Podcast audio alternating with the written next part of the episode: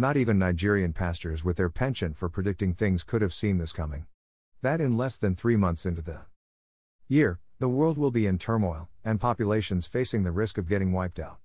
I can only imagine how the pastor who would have predicted this would be feeling today. Interestingly, the one that boasted about fighting COVID 19 when it was still ravaging China has suddenly gone quiet since Nigeria recorded its first case. He didn't even have to go to China to meet the virus, the virus made landfall to meet him. And just like that, we heard nothing about him. The news about the spread of the virus continue to be depressing, with situations around the world proving to be as dynamic and unpredictable as can be. This must be the first time where breaking news over the same subject changes almost on an hourly basis, including of high profile individuals contracting the disease. Every city that considers itself worth its salt has now been visited by the virus, hence, it will be difficult for any city that has yet not recorded a case to claim to be in the top tier of cities. That is the way with cities, that both good and bad, evil, will not pass it by, and pandemics such as this strain of coronavirus will most likely visit places with highly mobile populations, even though the victims may not be the very mobile of the lot. Also, the negative side of interconnectivity is unveiled at times like this, and is why governments the world over have resorted to some level of primitivity, in the extent they go to box in their countries, while shutting out the rest of the world. As regards the very low figures in Africa's number of infected and victims so far, I would rather not rush to celebrate. I can only hope that what we are seeing isn't a slowly progressive rate of infection that may soon snowball geometrically and uncontrollably. Talk about melanin, or the heat or humidity, etc., remains figment of the imaginations of people bordering on the superstitious until proven otherwise. What I think is most likely is that, no matter how much we hate to admit the obvious, Africa records low influx of foreigners except those tourism destinations. Foreign direct investments remain low as the kind of business Africa wishes to be doing with the outside world hasn't been attained yet, despite the lies from governments there. Also, there hasn't been a flurry of activities when it comes to coronavirus testing, as is done elsewhere. This means that many may be living with the virus, fall ill, recover, and a few will die without anyone linking the deaths to the novel coronavirus disease, COVID 19.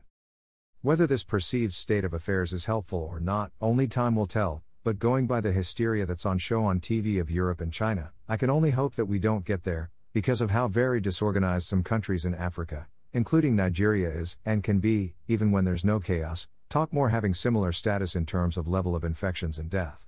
That position most Nigerians hold, that what one doesn't know, doesn't kill one may just save us at this time, because in spite of government's reassurance, many in the know are aware that we are not prepared for a major outbreak. It is only with this at the back of my mind, that I will not rush to criticize or correct those who believe Africans are somewhat immune to the virus for whatever reasons anyone could possibly come up with, with or without evidence to support such claims.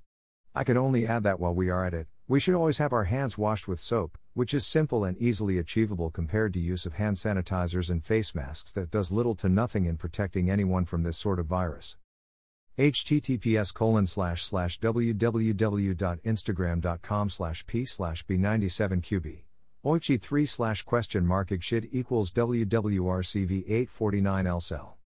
For now, apart from the horror on screen, and news that seem like from planets and galaxies far away, the coronavirus situation is for some Nigerians a joke, and almost no day passes without a picture, video, statement, or comment on social media downplaying the seriousness of the matter.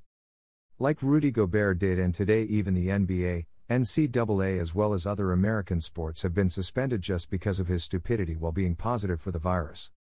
An attitude that appears not to seem un American considering the levity with which the virus was been treated, even at the highest levels, for which a huge price is now being paid, as the response continues still to be uncoordinated and knee jerky. For a few Nigerians, the story has hit home, especially for those who have relatives who cannot return from abroad, because of restrictions at their locations abroad, or can't travel out for events and activities that were long booked and made allowance for.